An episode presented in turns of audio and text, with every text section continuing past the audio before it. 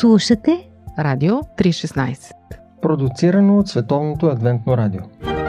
От всяка книга научаваш нещо, но само от една разбираш най-важното. Библейски послания. Здравейте, скъпи приятели! Вие слушате Радио 316 и предаването Библейски послания. Аз съм Борислав Йорданов и днес съм поканил в предаването един мой приятел. Това е пастор Стоян Тодоров, който в момента е служител на църквата в град Горна Оряховица, но е служил още в няколко града в България. След малко ще разберем къде. Здравей, Стояне! Здравей! От колко време вече си служител на църквата и в кои градове в България си бил пастор? Повече от две години съм тук в Горна Оряховица.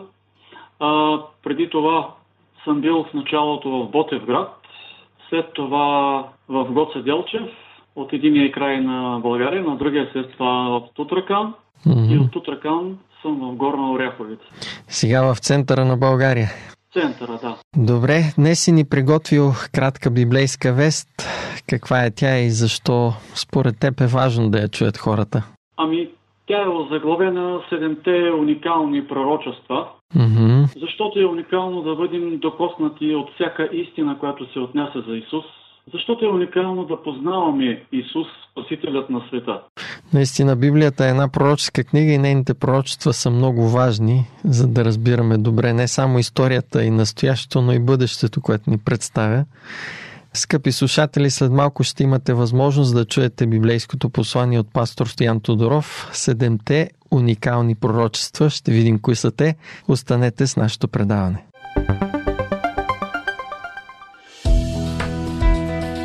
Вие слушате Радио 316 Продуцирано от Световното адвентно радио.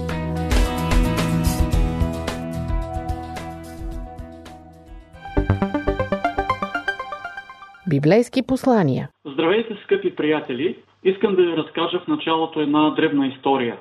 Около 343 година преди Христос, Александър Македонски е бил само тинейджър, тогава на около 13 години. Веднъж докарали в двореца на баща му Филип един много специален кон с глава като на бик, който наименували Буцефал. Царят огледал коня и решил да го купи, но преди това конят трябвало да бъде яхнат. Само, че този кон се оказал като див, защото не давал нито да му сложат юзда, нито да го яхнат. Там обаче е бил и младият Александър, който помолил баща си да му позволи да яхне този необоздан кон. Баща му се усмихнал подигравателно, но все пак се съгласил. И така младежът тръгнал към коня, погалял го отпред по темето и започнал да му шепне нещо на охото. След това ловко му надянал и уздата. Забелязал, че слънчевите лъчи са раздразнили коня, затова го завъртял с гръб към слънцето и продължил да го галя по темето. После внезапно се метнал върху коня и бавно го подкарал. След като направил обиколка с коня, Александър связал и отново погалил коня по темето и леко му разтъркал ушите, а царят бил възхетен от своя син. Тази история ни учи, че докосването е нещо важно в живота. Преди 2000 години Исус Христос е докосвал мнозина на тази земя и ги благославял. Но Той желая да докосне сега и нас със Словото си. Ще разгледаме накратко тези седем уникални пророчества, които се отнасят за Христос. Първото пророчество описва мястото, където Исус се ражда. Повече от 500 години преди раждането на Исус, пророк Михей описва, че Исус ще бъде роден в Витлеем. Това е в Михей 5 глава стих 2. А ти, Витлеем Ефратов, макар и да си малък, за да бъдеш между юдовите родове, от теб ще излезе за мене един, който ще бъде владетел в Израиля, чийто происход е от начало, от вечността. И наистина, раждането на Исус е станало в това градче по времето на римският император Цезаря Август, който заповядал да се проброи цялата земя. Евангелиста доктор Лука внимателно е проучил всичко това и го е записал в своето Евангелие във втората си глава, още в началото. Да прочетем тези стихове. А в уния дни излезе заповед от кесаря Августа да се запише цялата Вселена. И всички отиваха да се записват всеки в своя град. И тъй отиде и Йосиф от Галилея, от Назарет в Юдея, Давидовия град, който се нарича Витлеем, за да се запише с Мария, която беше сгодена за него и беше непразна. И когато бяха там, навършиха се дните да роди. Това беше първото уникално пророчество, което описва мястото, където се ражда Исус. Второто пророчество описва начинът на раждането на Исус. Стотици години преди раждането на Исус, друг пророк, това е Исаия, е написал в книгата си 7 глава стих 14 следното. Сам Господ ще даде знамение. Ето девица ще зачне и ще роди син и ще го нарече Емануил, т.е. Бог с нас. Чрез Святия Дух девицата Мария е заченала. И апостол Матей го е записал това в Евангелието си, първа глава стих 18. Рождението на Исуса Христа биде така, че след като без година майка му Мария за Йосифа, преди да бяха се съединили, тя се намери не празна от Святия Дух. Третото пророчество описва пък родословието на Исус. 1700 години преди смъртта на Исус, възрастният Яков в края на живота си изрекал пророчество, че сило ще дойде. Това е записано в книгата Битие 49 глава стих 10. Не ще липсва скиптър от Юда, нито управителя в жезъл от сред нозете му, докле дойде сило, т.е. мирни. Всъщност така е представен Исус като дарител на мир, който ще дойде от рода на Юда. И Матей го е записал още в началото на своето Евангелие, родословието на Исуса Христа, син на Давида, син на Авраама, Авраам роди Исаака, Исаак роди Иакова, Иаков роди Юда и братята му. Четвъртото уникално пророчество описва самото служене на Исус. Пророк Исаия е написал пророческа песен за Божия слуга, служител, т.е. за Исус Христос. В книгата Исаия 61 глава, първите стихове, там пише Духът на Господа Йова е на мене, защото Господ ми е помазал да благовестам на кротките, пратил ме и да превържа сърце съкрушените, да проглася освобождение на пленниците и отваряне затвора на вързаните, да проглася годината на благоволението Господно. Това всъщност е преживял лично Исус на тази земя и това пророчество е започнало да се изпълнява. Четем за това в Лука 4 глава, като начало на пророчеството, стих 16 до 21, и дойде в Назарет, дето беше отхранен, и по обичая си влезе в синагогата един съботен ден и стана да чете. И подадоха му книгата на пророк Исаия, и той като отвори книгата, намери мястото, дето бе писано Духът на Господа и на мене, защото ми е помазал да благовестявам на сиромасите. Прати ми да проглася освобождение на пленниците и прогледване на слепите, да пусне на свобода огнетените, да проглася благоприятната Господна година. И като затвори книгата, върна я на служителя и седна, а очите на всички в синагогата бяха впити в него и почна да им казва, днес се изпълни това писание във вашите уши. До сега разгледахме тези четири уникални пророчества. Сега следва петото, което описва предателството. Това, което Исус преживява, че някой го предава в края на земния му живот. Стотици години преди раждането на Исус, евреите са пеели песен, в която е пророкувано за това предателство. И ние четем това в книгата Исаия 41 глава стих 9. Самият ми близък приятел, комуто имах доверие, който едеше хляба ми, дигна своята пита против мене. Години след това пророчество Бог е говорил и чрез друг библейски пророк, за да потвърди тази истина и още, че Исус ще бъде предаден на определена цена. Това е в книгата Захария 11 глава, стих 12 и 13. Тогава рекох, ако ви се види добро, дайте ми заплатата ми, но ако не, не дейте. И те ми претеглиха за заплата 30 сребърника. И Господ ме рече, хвърли ги на гранчаря, хубавата цена, с която бях оценен от тях. И взех 30-те сребърника и ги хвърлих в Господния дом на гранчаря.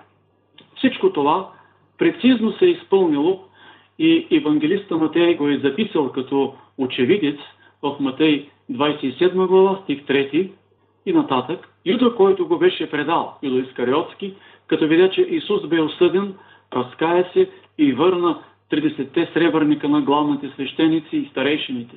И като хвърли сребърниците в храма, главните свещеници взеха сребърниците и рекоха, не е позволено да ги туреме в храмовата каса, понеже са цена на кръв. И като се съветваха, купиха с тях гранчарската нива. Следва шестото пророчество, което описва вече агонията и смъртта на Исус Христос.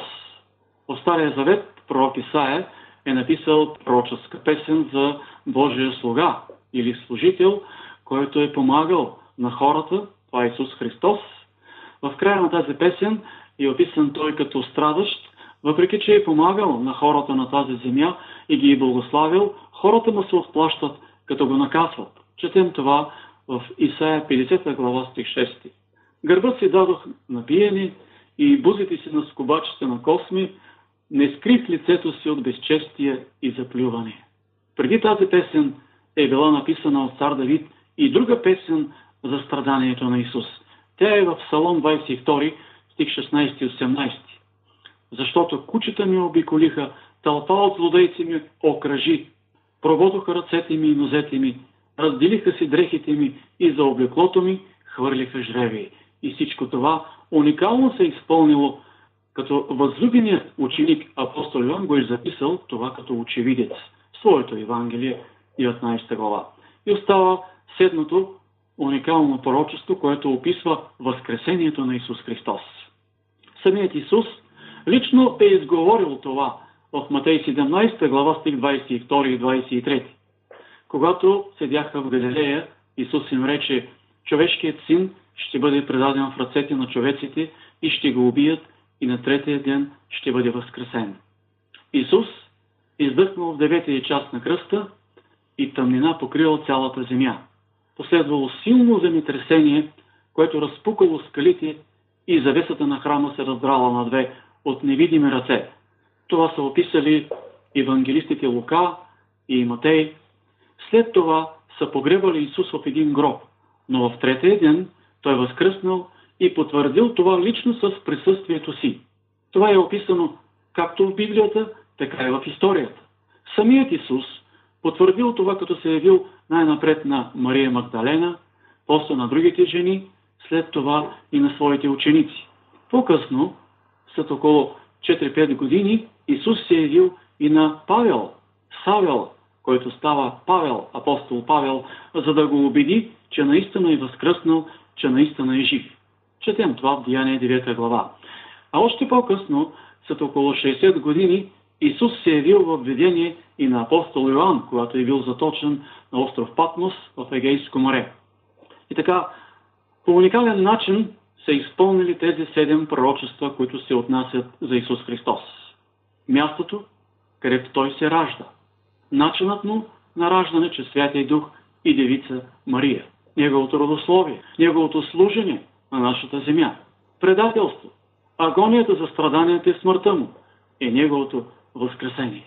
Преди разпятието Исус се е молил на Бог Отец и в тази молитва Той пояснява нещо много важно, за да докосне сърцата ни и днес. Това е записано в Иван 17 глава стих 3. А това е вечен живот. Да познаят Тебе, единия истинен Бог и Исуса Христа, когато си изпратил. Скъпи приятели, нека се пожелаем да познаем Исус и Той ще докосва сърцата ни чрез Словото си повече и повече.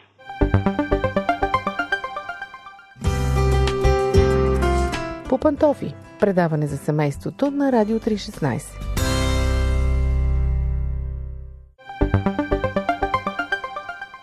Библейски послания. Скъпи приятели, в изминалите минути вие слушахте библейската вес от пастор Стоян Тодоров относно седемте уникални пророчества, които предсказват и се изпълняват точно в живота на Исус Христос.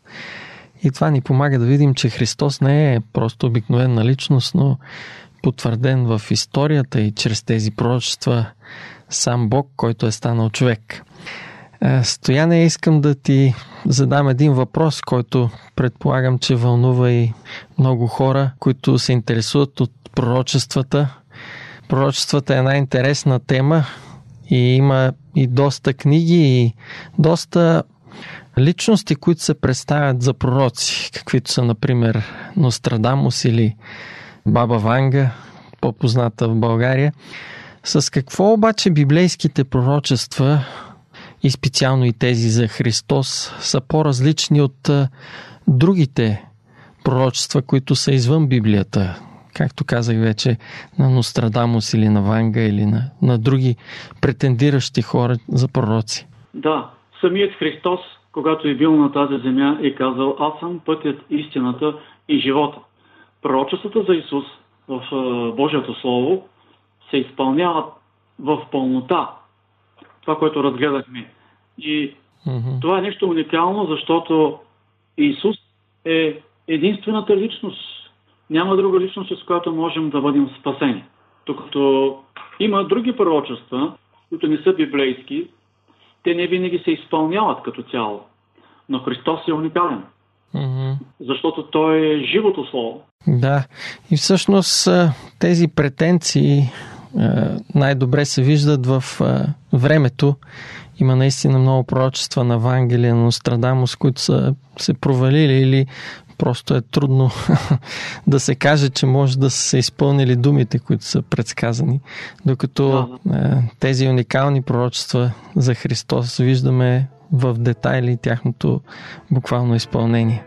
Точно така. Добре, благодаря ти за твоето участие в предаването Библейски послания. Пожелавам ти успех в изучаването и изследването на Божието Слово. Скъпи слушатели, вие имахте възможност да чуете пастор Стоян Тодоров и неговата тема Седемте уникални пророчества.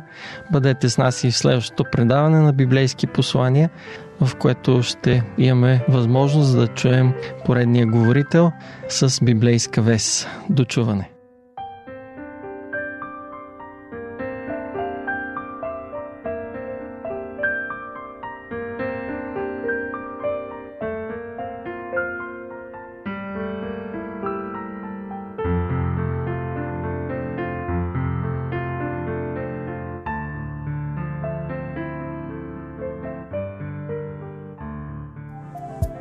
Слушате Радио 316 Продуцирано от Световното адвентно радио. Сайт 3-16.bg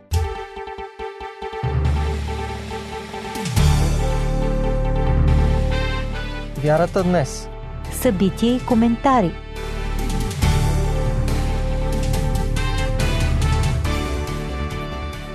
Скъпи слушатели, вие сте с предаването Вярата днес. Аз съм Борислав Йорданов и сега в предаването ще продължим поредицата от интервюта от четвъртата международна библейска конференция. Доктор Амил Гаджалов успя да се срещне на конференцията с специалиста по Стар Завет и библейската тема за светилището, доктор Ричард Дейвидсън и да вземе кратко интервю от него специално за слушателите на Радио 316. Останете с предаването, за да чуете интервюто след малко.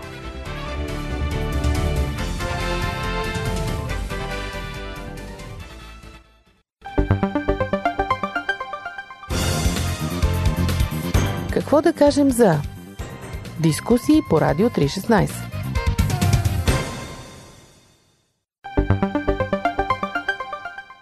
Здравейте, приятели на Радио 316. Аз съм Емил Гаджалов, директор на теологичния колеж Стефан Константин. Заедно съм с доктор Ричард Дейвидсън, преподавател по Стар Завет в университета Ендрус в Съединените щати.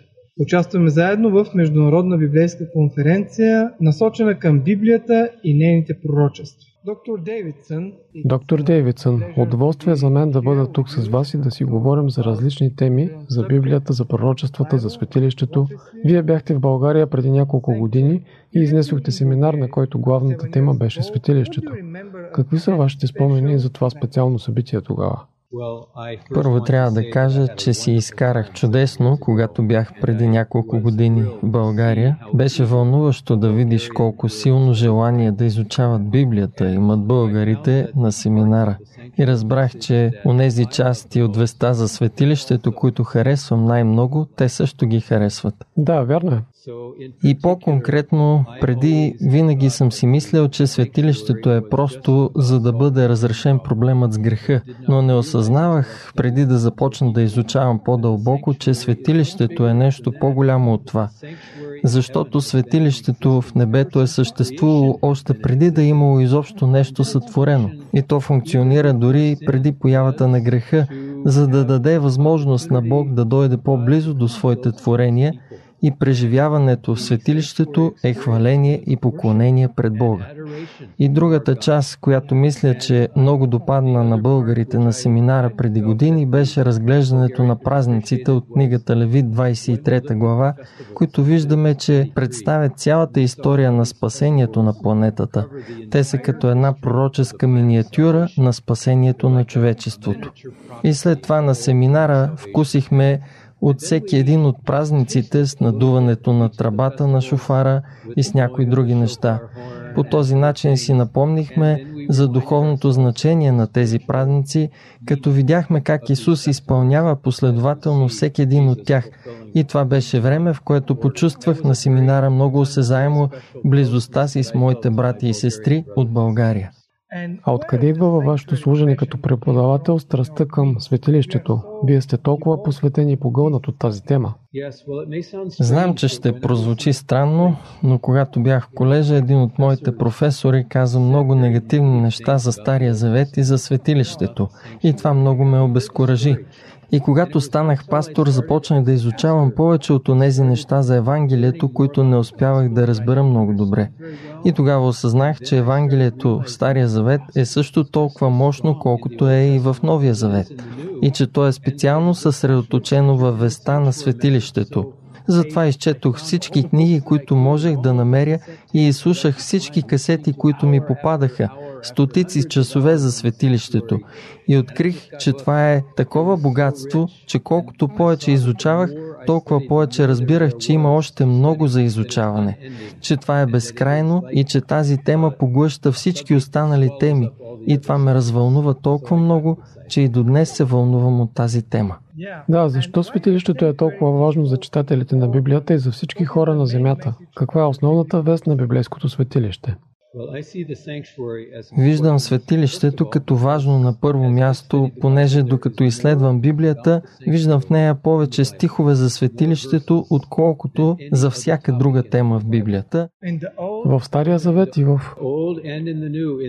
И в Стария Завет, и в Новия Завет. В Стария Завет, в първите пет книги на Моисей, имаме 50 глави, които се отнасят за светилището.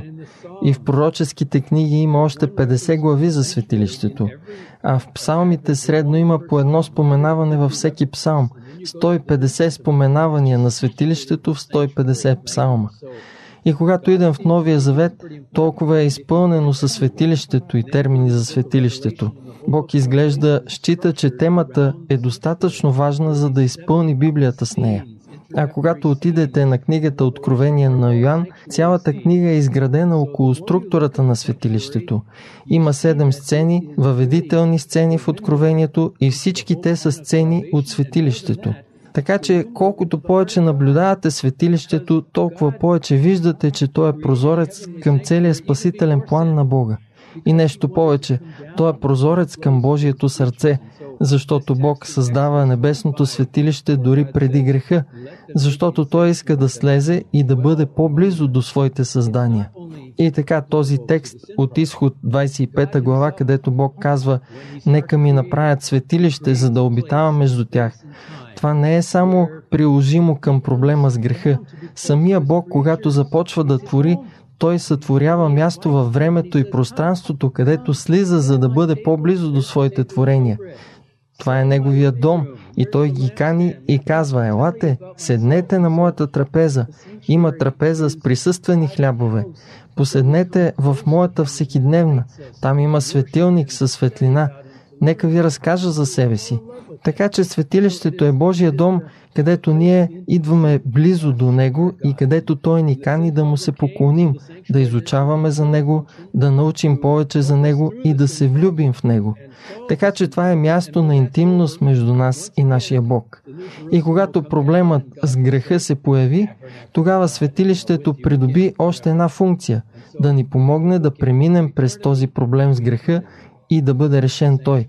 И когато всичко свърши, новия Иерусалим ще слезе долу и Бог ще каже Божията скиния е с вас отново и завинаги, от вечността до вечността. Това е светилището с Бог в центъра му. То е Неговия дом през цялата вечност. И Той ни казва, ще ви поканя там, приготвил съм ви място в дома на моя отец, казва Исус. И това е светилището – и вие ще имате стаи там. Така че това ще бъде място, където ще живеем с Него през вечността. А каква точно е функцията на Исус в светилището? Да, някои хора стават нервни, когато казвам, че светилището е централна доктрина на писанието. Те казват, а не, Исус е централната тема. И аз им казвам, да, точно така. Защото където и да откриете Исус, вие откривате и светилището. Преди греха търсите Исус и Той е там, в небесното светилище. Отивате в Едемската градина и Моисей описва Едемската градина като първото светилище тук на земята и Бог е там, ходеш сред нея. И отиваме при кръста и кръста в посланието към евреите 13 глава е описан като символ на отара, където Исус умира – и това е алтарът на светилището. И след това Исус се връща в небето след своето възкресение и той става първосвещеник. И така всичко, което искам да знам за Исус, като го погледна, и той е в светилището. И накрая, разбира се, той ще ни вземе със себе си в Неговия небесен дом за през цялата вечност. И така Исус е центърът на светилището. Той е Неговия дом, Той е мястото, където Той извършва своето дело за нас и в нас. Така че Исус е сега в небесното светилище. Точно така, правилно. И нещо повече. Той иска да изпрати своя дух в нас, така че ние сме духовно светилище. Това трябва да разкрие веста за освещението и веста за това как Той иска да ни промени. Искрено казано, аз съм много впечатлен. И вероятно и нашите слушатели са също впечатлени от тази идея. И за това искам да ви попитам, защото вие обещахте преди няколко години да напишете книга върху светилището. Докъде стигнахте с нея и кога книгата за светилището ще бъде издадена? Мога да ви кажа, че текстът на книгата е вече написан. Дадох го на Библейски изследователски институт миналата година и сега го редактират. Отне по-дълго време, отколкото очаквах, за да бъде редактирано, но вече е почти готово. И когато завърши, ще бъде публикувано възможно най-скоро. Не знам кога точно, но се надявам да бъде по-скоро. Доктор Дейвидсън, благодаря ви много, че споделихте с нас тези дълбоки разбирания за светилището. Нека Бог да благослови работата ви и служенето ви в бъдеще. Благодаря ви много. За мен беше чест да разговарям с вас.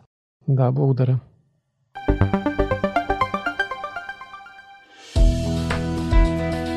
Вие слушате Радио 316, продуцирано от Световното адвентно радио.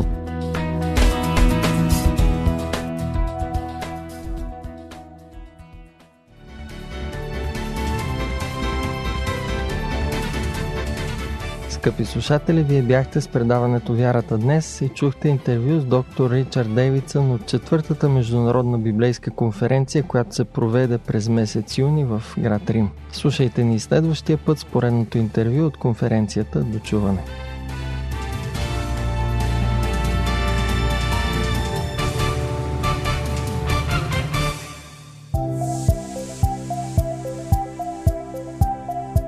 Радио 316 Продуцирано от Световното адвентно радио. Сайт 3-16.bg